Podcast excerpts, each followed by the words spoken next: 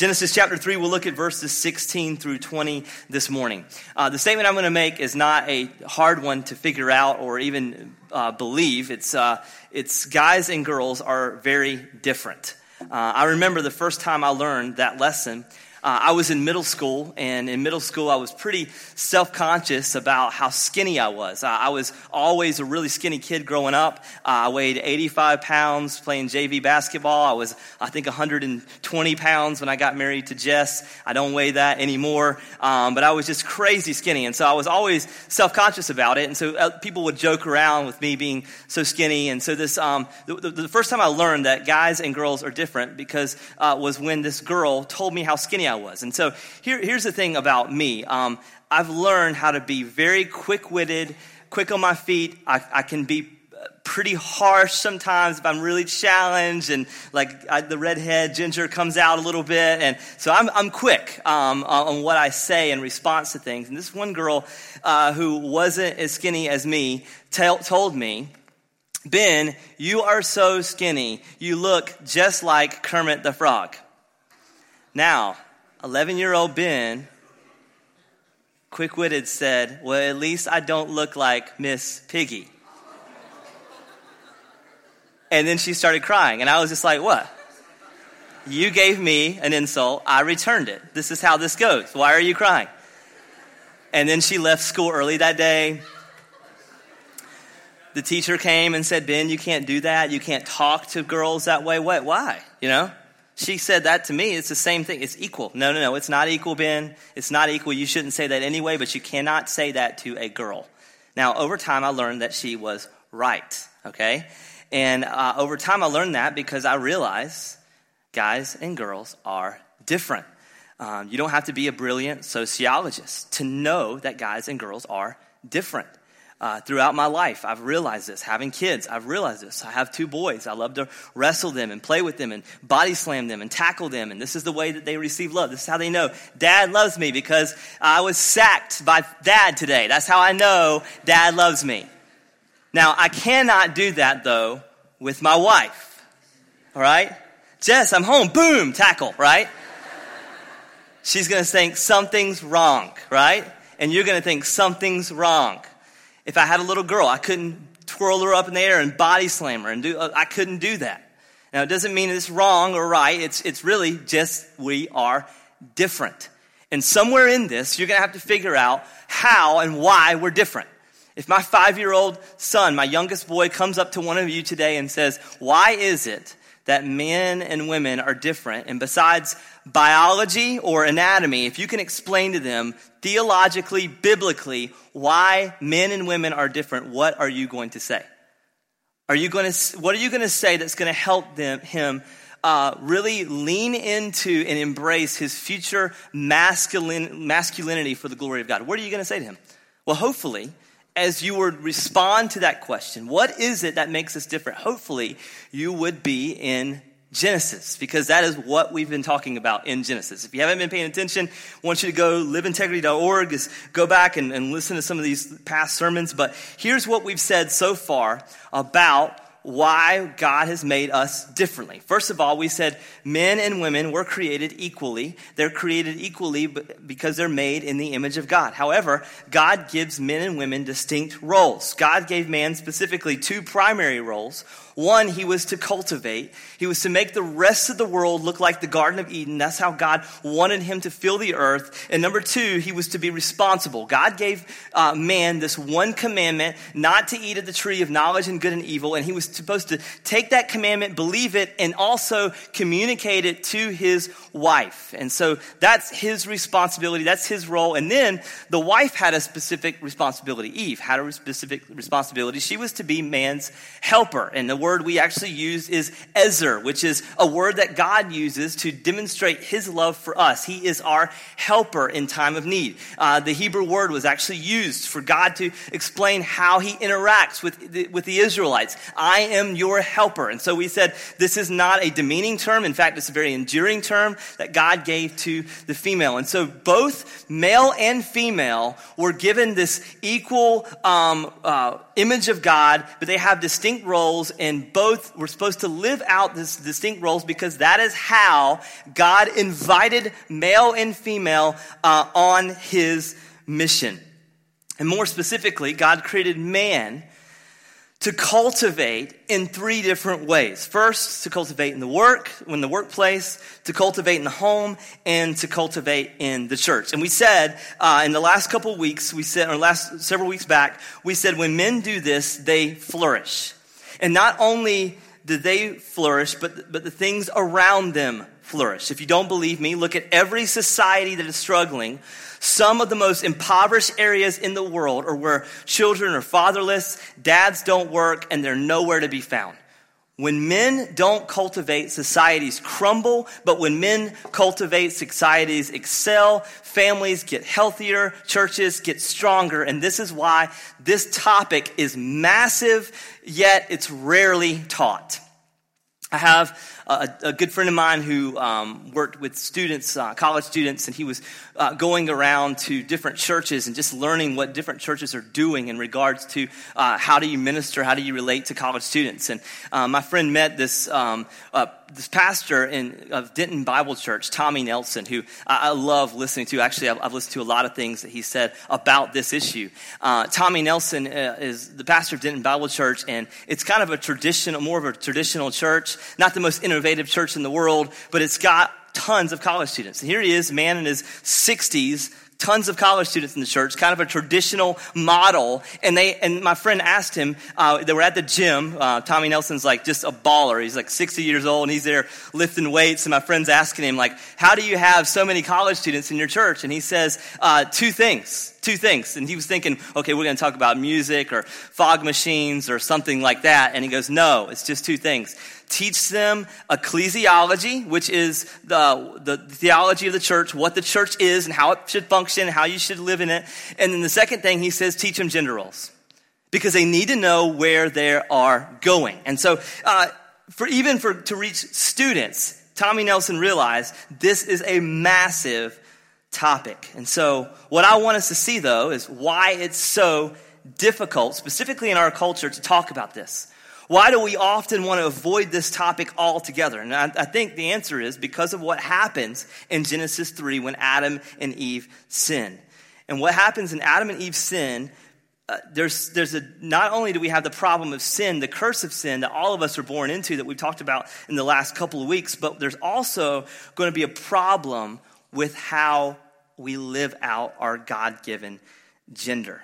But here's the good news unless you leave early, you're going to be disappointed. If you leave early, you're going to be disappointed because we're going to focus on the bad news first, the problem with our, our why uh, the fall has messed up how we live out our God given gender. But the good news is the gospel restores all of that. And so uh, here's what we're going to do we're going to talk through the gospel. We're going to talk about how the gospel then uh, calls us to war against the way that God has, um, to war against the way that sin has caused us not to flourish. And so, Genesis 3 We'll look at start in verse 14. Here's what's happened. Man and Adam and Eve sin. Uh, Eve takes of the fruit that God commanded uh, Adam and Eve not to take. The man uh, stood passively by as he watched his wife take the fruit, thinking that she would drop dead. He's talking to, he's watching his wife, Eve, talk to the serpent not protecting her, not loving her, not serving her. And this becomes a problem. And so, right there, we begin to see the dysfunction of gender roles that happen as a result of the fall, but it continues. Look in verse 14.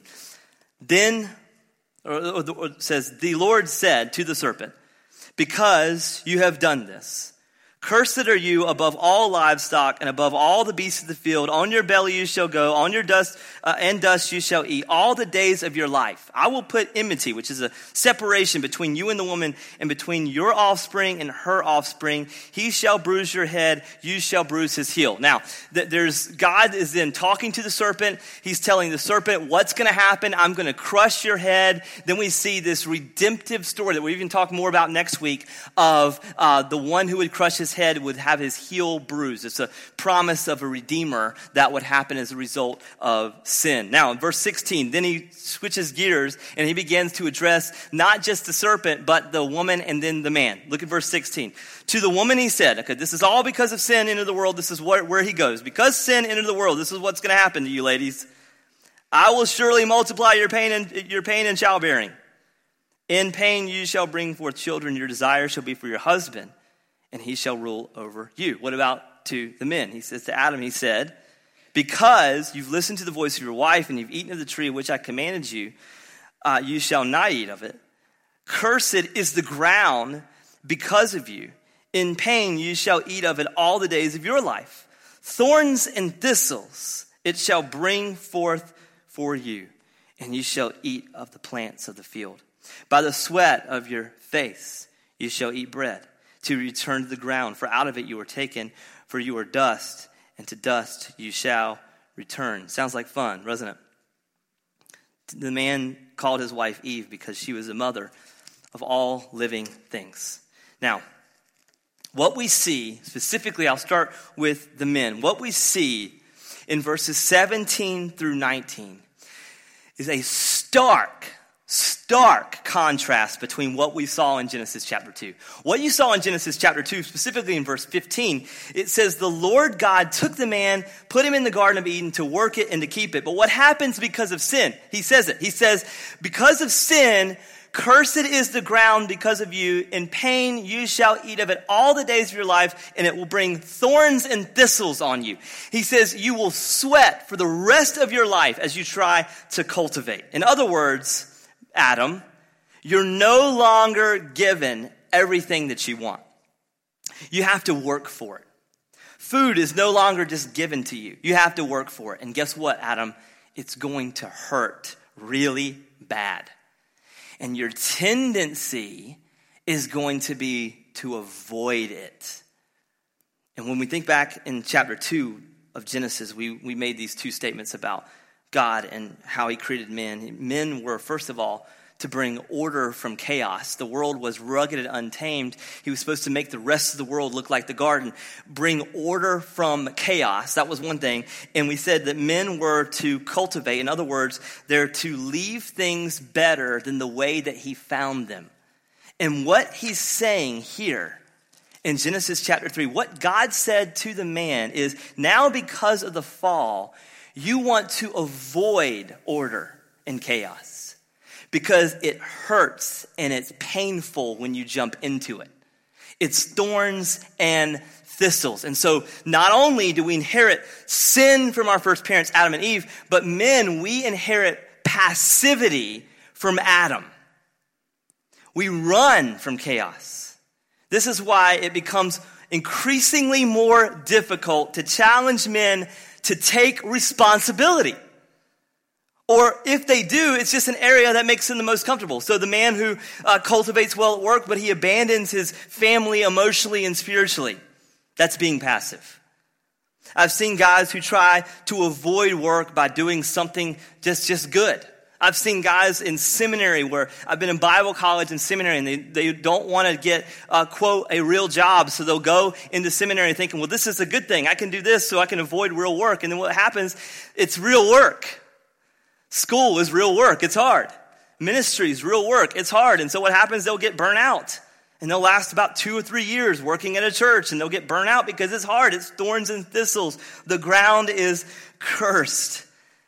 And so, men, this is our natural tendency. We have to see that.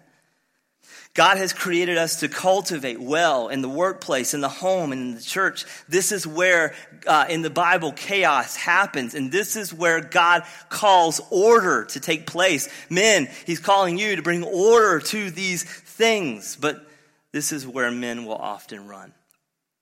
This is why many men will prolong their adolescence. This is why more women finish high school than men finish college than men. This is why more women today in our country have more jobs than men. This is why there's more men in prison.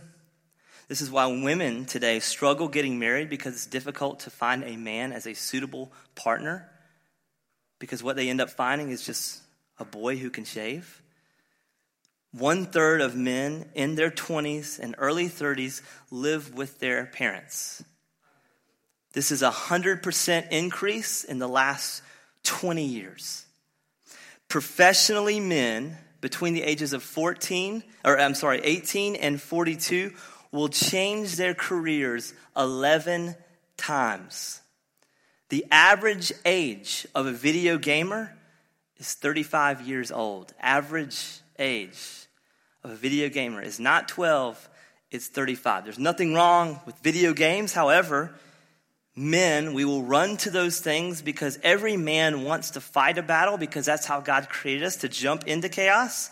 But because we are passive, we won't fight a real battle, we'll fight a fake one through a video game. Instead of getting in better shape and playing a real sport, we want to play a fake one. So we'll play 2K and Madden and we'll talk trash. And even though we've seen technology increase over the last 20 years, I will argue that men use it to hide and I feel like an old man when I say this, but back in the day, you used to have to ask a girl out, like to her face. You have to like, interact with her in person. But now there's dating hookup apps, there's Snapchat, there's Facebook, where men can hide behind a profile. And instead of chasing a real woman, men fall into pornography because they don't have the courage to pursue a real woman. And this happens with married men as well. Instead of chasing your wife, you go for the false intimacy and the fantasy of another woman online. So here's what we end up creating men who fight fake wars, not real ones, men who have fake love, not real love. And where does this leave us? Ashamed, insecure, and overwhelmed with fear and defeat. And men, this is what the fall has done. But this is not how God has created us to flourish. And this is not who we are in Christ. So that's the men. But ladies, you're not off the hook either, all right? The fall's messed you up too. And this is where I want to have a bigger pulpit to hide behind. Verse 16. to the woman he said, I will surely multiply your pain in childbearing. In pain you shall bring forth children. Now, that's normally the part where people want to talk about. That's not the most significant thing. Uh, I'm not even going to try to relate to that part of the scripture, okay? I have no idea, all right? I'm not even going to try. I had a kidney stone once. It was really painful. I heard it was like kind of comparable, but I didn't carry it for nine months. It didn't make me vomit that much. Like all these things, like right? I didn't have three trimesters of a kidney stone. Okay, um, but I don't, I don't wish that on anybody. Um, and so I know that it's painful because my wife told, tells me a lot. Okay, so um, not even going to try. Not even going to try. So, so here's the thing. What is the second part of 16?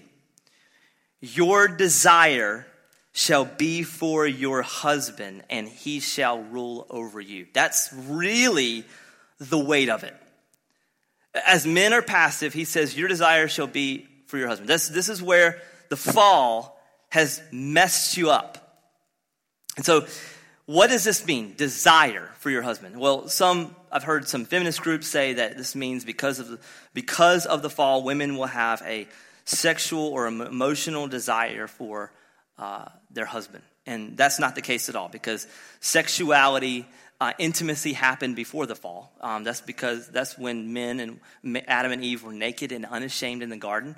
Uh, that's when Moses says uh, the two shall become one flesh. Uh, the, sex didn't exist just for procreation; it was for enjoyment and oneness. So that happened before the fall. So it has nothing to do with because of the fall. Now there's a love that she wants to have, an affection that she wants from a man. That has nothing to do with it.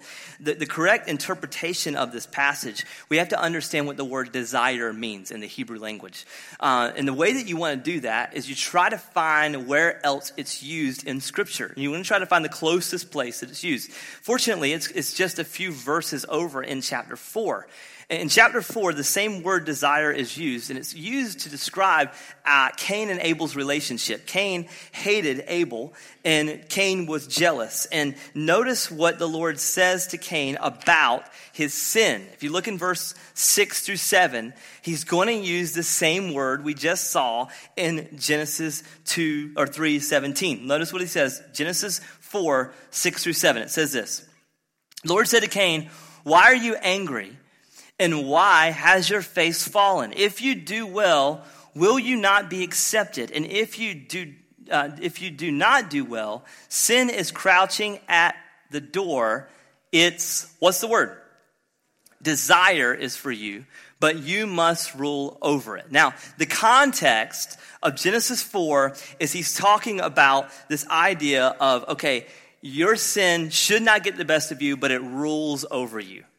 In fact, even in Romans chapter 6, um, the way that Paul describes sin, he says it wants to master you, it wants to rule you. And so, what God was telling Cain there is look, sin wants to rule over you. Its desire is to take you and to control you. And so, what he's saying about the woman, he's saying, listen, because of the fall, your desire is for your husband, your desire is to rule over your husband but he's supposed to lead and serve you. And so there's this cosmic battle that's going to go on between you and your husband for the rest of your life. That's why we need the gospel. And this, this point in the sermon, I wish I could come, invite a lady to come up and explain this practically, but the best way I can serve you ladies here is just give you the word. That's my job. But just to give you a few examples of how this plays out, plays out practically, I want to do that. So, Many of the younger guys I have discipled over the years have a lot of identity problems because many of them will say things like this My dad provided for me, and my family, but never really talked about anything spiritual or emotional. My dad didn't talk to me about girls or sex. My dad didn't talk to me about struggles or really anything. But my mom did all of that. And what I've found is that many young men don't have a dad as a spiritual leader, but they have a mom as a spiritual leader. And in many southern homes, I've seen the mom confide more in the kids than, in, than her own husband. And a lot of this is because of what we see in the text a desire to control. There's so many examples I could use about this. I could, you could sh- talk about it in dating, you could talk about it in parenting, you could use marriage, where all of these areas, ladies, you're going to see this show up in your life. Most marriages and relationships, there's a breakdown here of passivity and control. Every man and their friendships with other men break down here. This is why men, a lot of men, love a relationship that's really surface level. They, they love having just a guy friend that, don't, that doesn't challenge them. They don't challenge that guy. So they build the relationship on humor, sports, sarcastic jokes, anchorman qu- tweet, um, quotes, all of that. And they build their life on nothing really deep. And ladies, the same problem with other ladies happens because of the fall control. If you don't believe me, okay, fine. Plan a trip the girls that you are closest to and let me know how this works. Because somebody in that group is going to take control and it's going to make the rest of you really mad. She's always hogging the radio. Oh, she gets to choose where we eat. No, no, no, no. And it, be, and it becomes the issue. Am I wrong or right? Good. Okay, one guy said right. Yeah. But guys go on a trip and it's completely different. Your wife, you come home, you go on a trip with a bunch of guys. How'd it go, honey? Great. We fished, we played poker, we drank beer. It was awesome. And she's like, Did you ask him about such and such? Did you talk to him about how he's doing with his wife? No, no, that didn't come up. didn't come up. Why? Because of the fall, because you're passive. That's why it didn't come up. If I'm making you mad, men, by saying that, I will look for an email from your wife because I know that you won't email me because of this problem. and so I'm telling you all this that there's so much here. I counsel every couple that I counsel uh, that, wants, that, that wants to get married, I take them through Genesis 2 and 3 because this is so foundational. And here's the sad part most people live their entire lives without even knowing this tension. So that is the fall. Men, when you wake up in the morning, you need to look at yourself in the mirror and say, Because of the fall, my tendency is to be passive. My, my, because of the fall, my tendency is to run from chaos, to run from order, to run from authority. And, and ladies, when you wake up in the morning, you have to Look at yourself in the mirror and say, because of the fall, my tendency is to be in control. But here's what I want you to see the gospel is the good news that calls us out of all of that mess and all of that dysfunction and all of that brokenness. Because in the gospel says what man created, what God created, rather, what God created, man distorted, but Jesus redeemed. Now, let me take you to Ephesians 5 so you can see a picture of how restoration and how gender roles have been restored by the gospel. So here's the breakdown of Ephesians. Paul is talking to the Jews and the Greeks, and he's trying to get them to get along, which is impossible. They're too different. So, what does he do? He reminds them of the gospel. The gospel says, in the gospel, it levels out the playing field. The gospel said there is no race greater than the other. Jews and Greeks, there's no race greater than the other. And he's also saying there's no gender greater than the other. We're all equal at the foot of the cross. We're all sinners in need of a Savior. And so, what uh, Paul does in Ephesians 1, 2, and 3 is he begins to remind them of the gospel and show them their identity in Christ. If, you, if you're struggling with your identity in Christ, read Ephesians 1, 2, and 3 and spend weeks there. It's incredible. It's so dense. It's beautiful picture of the gospel. But then what he does, Paul switches gears after building this foundation of here's the gospel, here's your identity in the gospel. He takes the next few chapters of four, five, and six, and he begins to say, okay, in light of this truth, this is how you're called to live, men and women.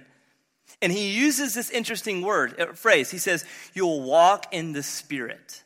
And as you walk in the Spirit, you'll change of what the fall has done in your life and he gives demonstrations of how we submit to one another. He talks about how an employee relates to his employer. He talks about how children relate to their parents. And then he talks about also, in the mix of all this, about a husband and a wife. And what Paul is doing in Ephesians 5 is he's showing the redemptive work of Jesus and how we treat others. Notice what he says is completely counter to what we saw happen with Adam and Eve. Ephesians chapter 5, I'll start in verse 22. Wives, submit to your own husbands as to the Lord.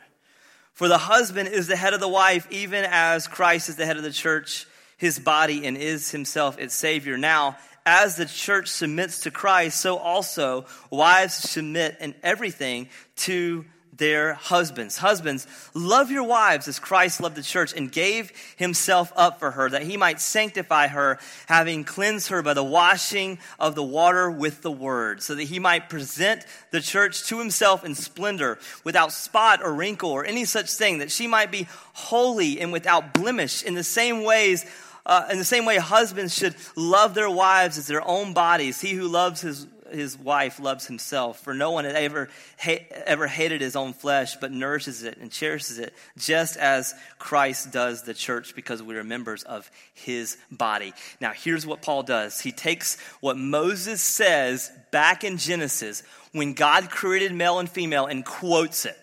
He says, Therefore, a man shall leave his father and mother, hold fast to his wife, and the two shall become one flesh. This mystery is profound, and I'm saying, the whole purpose of it, I'm saying that it refers to Christ and the church. However, let each one of you love his wife as himself, and let the wife see that she respects her husband. Now, what does the gospel do? The husband isn't doing what Adam did in the garden standing idly by, hoping that his wife carries the spiritual weight for the family. No. What is he doing in Ephesians 5? He's washing her with the water of the word. He's preaching the gospel to her. He's allowing the gospel to saturate their home. He's showing her as holy and blameless. She's flourishing in the gospel. She's not, as Adam and Eve are, hiding. He's not leading her into hiding. He's presenting her as one who is flourishing. This is how invested this man is in their life. He's sacrificially loving her. He's moved out of his parents' house and isn't depending on, him, on them to support the family. It says, the text says he's left his father and mother and held fast to his wife. How's the wife? She's not trying to control, she's trusting her husband.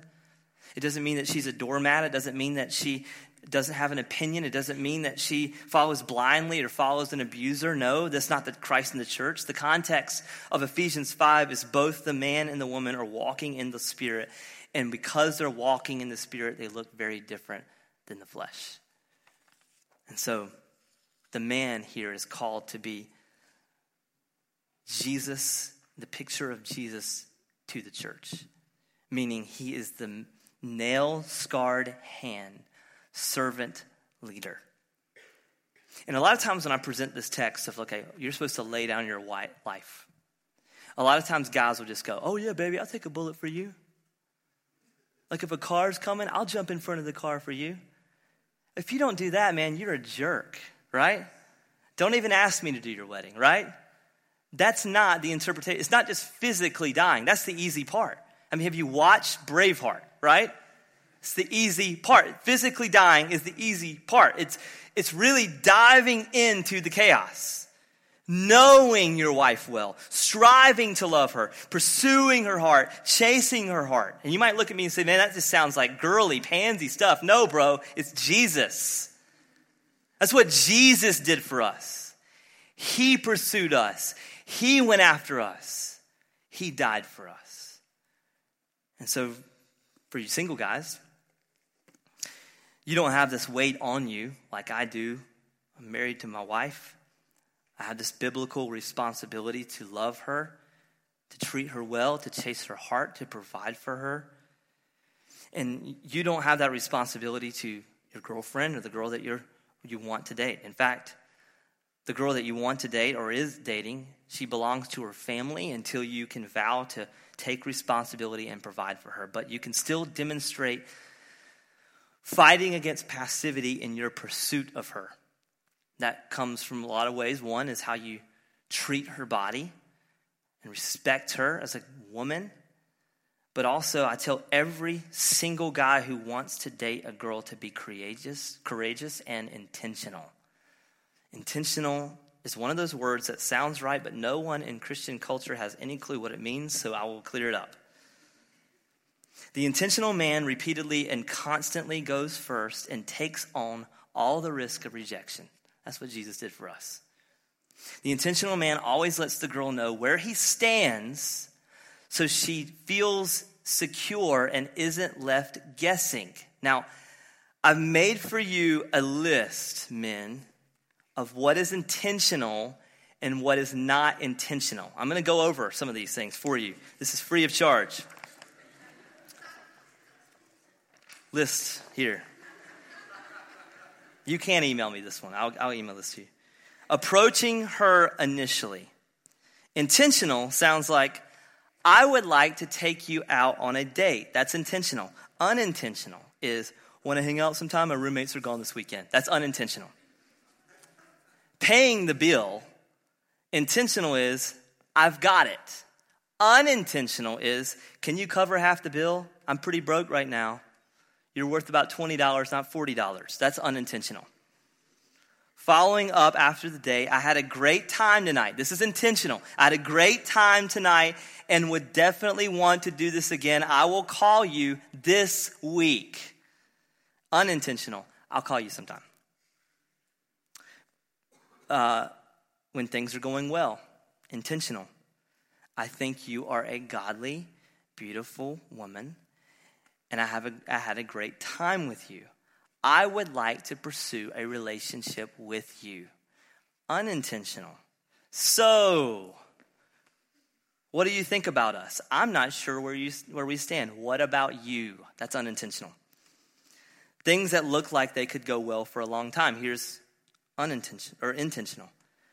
I don't date for the sake of dating, and marriage is a long ways away, but I couldn't be happier of how things are going. I think you are amazing. That's intentional. Here's unintentional. Things are going go- okay, I guess we will see. Recognizing the end of the relationship. Here's how you intentionally do that. I'm sorry, I don't see this progressing past friendship. Here's unintentional time's passing, cold shoulder, you stop calling. See the difference. Ultimately, the unintentional guy's responses are selfish because they put his interest before the woman's, and they, moreover, cowardly because he avoids addressing where the relationship is, leaving the woman marooned in relationship limbo.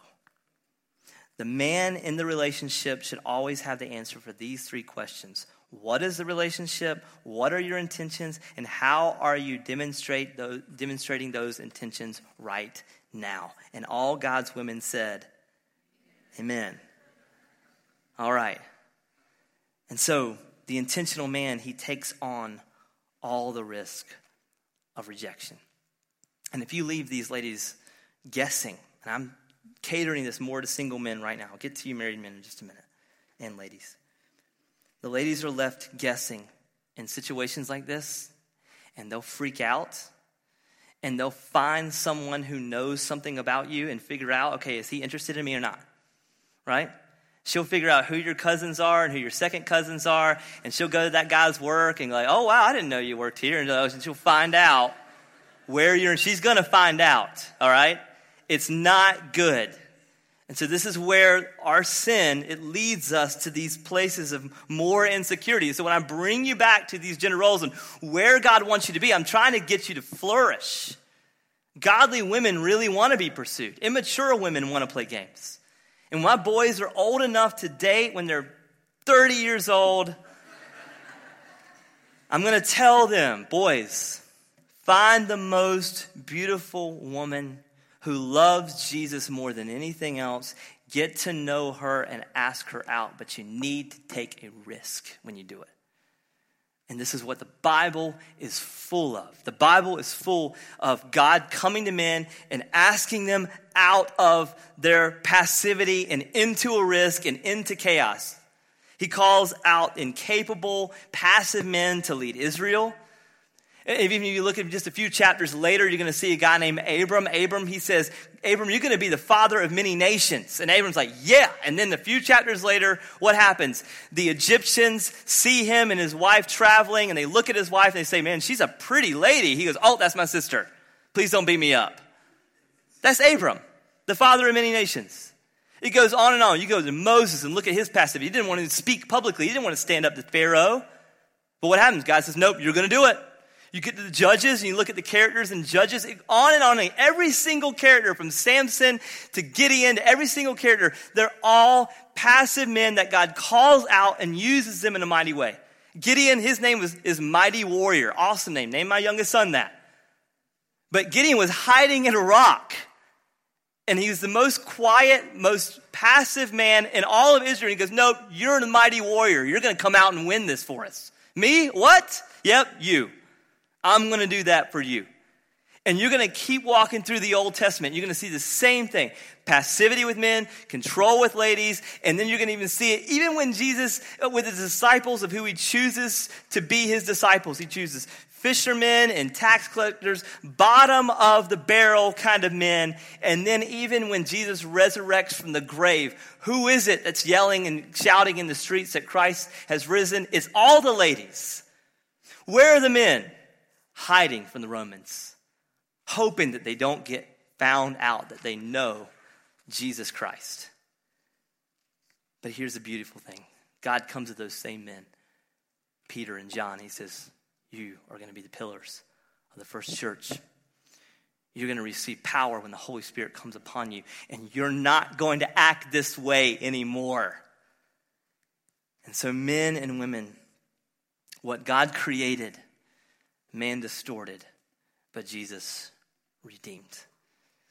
So, my question for you is, is this How is God redeeming you in this way? Ladies, how is Jesus redeeming this area of your life where you want to control? How are you trusting God with results? How are you being still and knowing that He is God? Married ladies, how are you trusting your husband to lead you? Men, where are you passive? Where are you leaning into the gospel in this area of your life? And so let me just speak specifically to, to married people right now. I, I talked to single people already, but let me just talk to you married people just for a moment. I'm sure those of you who are in here listening to this right now, and there's a list of things that are going on towards your spouse.